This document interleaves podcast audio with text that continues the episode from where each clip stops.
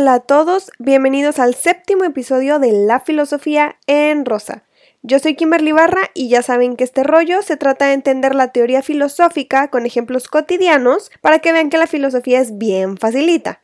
Para mencionar al filósofo de hoy, del cual no he hablado antes, quiero hacer hincapié en dos cosas y quiero dejarlas bien claras. La primera que no creo que sobre política y religión no deba hablarse nunca porque es un tema muy complicado. No sé entonces cuáles son las pláticas que debemos tener las personas, pero si me pongo a platicar frente a frente con alguien sobre cualquier tema cercano a política, religión, economía, arte, filosofía, perritos o mangos, quienes me conocen saben que prácticamente hablo hasta por los codos y son mis predilecciones al charlar. La segunda cosa es que cuando yo platico aquí sobre algún filósofo, lo hago con ejemplos de mi vida porque así interpreto mejor la teoría. Y al parecer, por sus comentarios en Instagram, eso les está gustando. Pero que yo platique la teoría de algún filósofo no significa que pienso igual que él o ella, o que su filosofía es mi proyección de vida. Y digo esto porque hoy hablaré sobre Karl Marx y me parece que es muy fácil asumir posturas que no siempre van. Mencionando Instagram anteriormente, lo siento, pero debo molestarlos con eso. Vayan a seguirme ahí y también en esta plataforma de audio donde me escuchan si les está gustando lo que hago. Habiendo dado una introducción un poquito más larga de lo común, comenzaré con el filósofo de hoy, Karl Marx. Coloquialmente se dicen muchas cosas de él, se asumen bastantes posturas que hasta que lo leí me di cuenta que no es cierto todo lo que creemos que dijo, o no de esa manera. Voy a hacerles una pregunta que en una clase de filosofía política mi doctora favorita nos hizo a todos en el grupo. Si en este momento se enteran que su salario se va a duplicar, que hoy va a ser exactamente el doble de lo que fue ayer y así se va a quedar, ¿se alegrarían? Si hasta sonrieron escuchándome y definitivamente pensaron, estaría perrísimo ganar el doble, entonces bienvenidos al mundo de los asalariados. Así traigan el teléfono más caro del mundo y coman aguacate, esto es ser asalariado. Marx nació en Alemania y vivió de 1818 a 1886. Vio la revolución industrial y en uno de sus tantos escritos habló sobre las clases sociales, que para él desde siempre habían sido una lucha. Los emperadores y los esclavos, los patrones y los obreros, o sea, los opresores y los oprimidos. No comenzó hace poquito. Marx llamó a este mínimo grupo de opresores de su contexto burguesía, y el grupito venía desde la antigua Roma, pasando por la Edad Media, hasta llegar al siglo XIX. Cuando pensé a qué quería dedicarme para sobrevivir, supe que bailar ballet como yo quería no me iba a dar la vida que deseaba aquí en México. Por eso estudié filosofía, por los millones de pesos que genera. Y he vendido un par de pinturas también. O sea, estoy bien jodida. Me dedico a hacer lo que menos se valora en el capitalismo, bueno, eso creería Marx, porque él opinaba que la burguesía convertía lo que en un momento fueron grandes oficios o profesiones en gente asalariada, en proletariado. Pero ¿tienen idea de cómo o por qué la burguesía domina? La burguesía domina por ideologías, como la economía. Absolutamente todos, todos, todos jugamos el mismo juego en el mundo, la economía salvo alguno que otro vagabundo que como ciudadanos renuncian a todo derecho y obligación. Bueno, la economía está en codependencia con el trabajo y el trabajo hace al ser humano de hoy y mediante el trabajo es como la burguesía se apodera de los trabajadores. Para esto, Marx habló de cómo la burguesía arrastra a las sociedades, a los gobiernos, a las políticas internacionales, a todo lo que se mueve y medio piensa a algo llamado civilización. O sea, a huevo te adaptas a lo actual, te civilizas, porque lo que no se adapta se extingue. Miren a todas las especies de animales que se están muriendo porque nomás no se pueden adaptar a los berrinchitos que tenemos los seres humanos. Todo esto claramente provocaría problemas sociales en el mundo. Ahora pienso, si Marx pensó que habría problemas en el mundo por la gente oprimida, ¿a alguien se le ha ocurrido que la gente oprimida en el capitalismo somos pero muchísimos más que los opresores? Pues claro que sí, alguien ya lo pensó, no soy la primera. La minoría que tiene el poder mediante ideologías como la economía claramente tiene una estructura inteligente de poder, y gracias a la división del trabajo se puede dividir también a los trabajadores. Y creo que el materialismo histórico sirve para explicar esto. Lo que voy a decir se lo expliqué a mi prima cuando tenía 12 años, así que está súper fácil. Ella es atleta, entonces le expliqué esto con los zapatos que necesita para correr. Esos que para mí son unos tenis comunes, ella los llama spikes. Para quienes no saben mucho de atletismo, los tenis de los corredores tienen unos pinchos en las suelas, por eso el nombre, y caminan muy gracioso con los talones, por cierto, se ven bastante chistosos.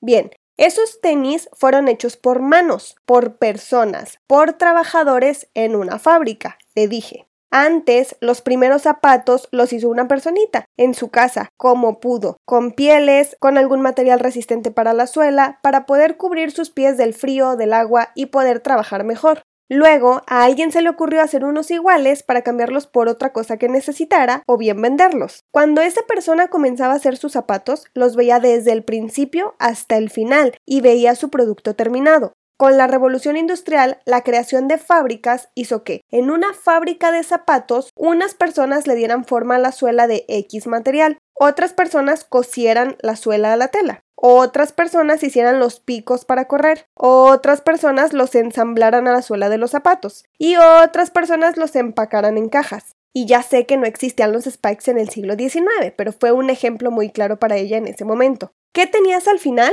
Pues muchísimos zapatos terminados en tiempo y forma. Era mucho más rápido producir así porque hacías más producto en menor tiempo, y eso significaba más dinero. Pero a ver, ¿Más dinero para quién? Pues para el dueño de la fábrica. ¿Qué otra cosa tenías al final? Un trabajador que en todo el día lo único que veía era una sola pieza del producto elaborado y jamás tenía la satisfacción de decir, wow, esto lo hice yo solito. Pero pues a quién le importa la satisfacción humana cuando se genera economía. Para Marx, la burguesía producía economía, pero demasiado trabajo para los obreros, en pésimas condiciones para laborar, con un pésimo salario, horas extra en las fábricas y gente sometida a trabajar de esta manera para sobrevivir. ¿Quién se iba a poner a pensar en filosofía o en ser feliz si se debía llevar comida a sus casas y mantener una familia? Pero ojo, eso pasaba en el siglo XIX, en la época de Marx. Ahorita para nada vivimos cosas similares. La civilización humana tiene mucho pasado, tendrá mucho futuro aún y está teniendo un presente. Cada día avanzamos. Eso tiene muchísimas cosas buenas. La tecnología, la ciencia, la teoría, la cultura, las artes, todo esto se va modificando y avanza. Tenemos las redes sociales, por ejemplo. Hay muchas cosas buenas en esto. Tenemos mercados internacionales, pero también locales. Y cada persona, estemos donde estemos, empezamos a conocer, gracias a las redes, nuevos lugares y comercios locales que nos hacen apoyar la economía de nuestra ciudad y a personas que desean generar economía de otra manera. Con las redes sociales también tenemos mejores maneras de informarnos de las noticias del mundo y saber qué está pasando alrededor de nosotros. La ciencia y la tecnología ni se diga. Lo que nosotros creemos que está haciendo la ciencia ahorita no es ni una milésima parte de lo que están pensando, creando y mejorando los científicos. La teoría se sigue escribiendo y lo que ya pasó sirve como estructura para los nuevos niveles de las teorías actuales. Lo veo también en el arte. Antes la danza tenía ciertos movimientos, ciertas formas, ciertas técnicas y era para cierta gente que podía pertenecer a su mundo. La danza contemporánea vino a cambiar eso y a demostrar que el cuerpo, de cualquier forma, se puede expresar de muchas maneras más. Lo veo en la pintura también, preciosas las obras desde el Renacimiento, pero llegaron al mundo Picasso, Duchamp y muchos más diciendo aquí les va arte también. Claro que la presión de la economía y el capitalismo en avanzar y civilizarse trae consigo muchísimas cosas fructíferas, y me he dado cuenta que eso es el ser humano, eso nos hace diferentes al resto de las especies. Y ojo, no estoy diciendo que somos mejores, dije diferentes, así lo veo yo. Somos un cúmulo de prácticas distintas. Hay artistas, científicos, teóricos, obreros, educadores, trabajadores de todo tipo que en comunidad generamos algo muy chingón llamado sociedad. Una sociedad que desde siempre ha estado de acuerdo o en desacuerdo en sus formas de gobierno. En algunas cosas sí, en algunas cosas no. Y hay claramente ejemplos de eso. Tenemos revoluciones, guerras, matanzas. Llevamos siglos aquí. Mientras existamos, seguirán existiendo problemas y soluciones. Seguiremos existiendo los que nos preguntamos cosas y seguirán existiendo los que responden, que claramente no me identifico en ese grupo y a veces me entristece eso.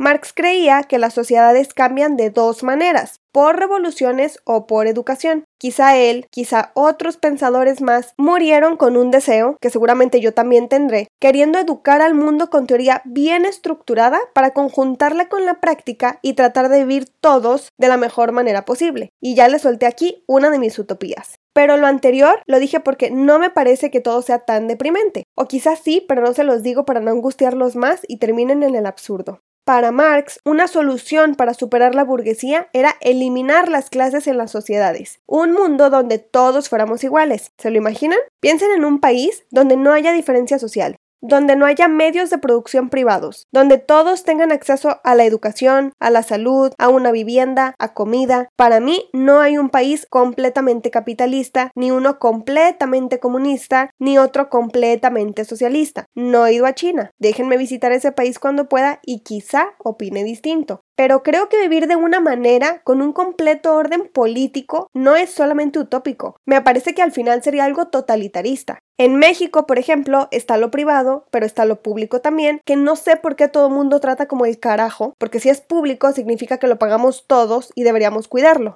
En Estados Unidos, donde la mayoría cree que solo hay capitalismo, tampoco funciona al 100% así. En Cuba tienen lo público, pero también tienen lo privado, aunque lo disfracen de público. Probablemente un país completamente capitalista funcionaría, uno que genere economía, pero que trate bien a sus trabajadores, que cuide los derechos humanos, pero que produzca trabajo y capital, y que no venga a aventarnos sus porquerías y desechos al tercer mundo.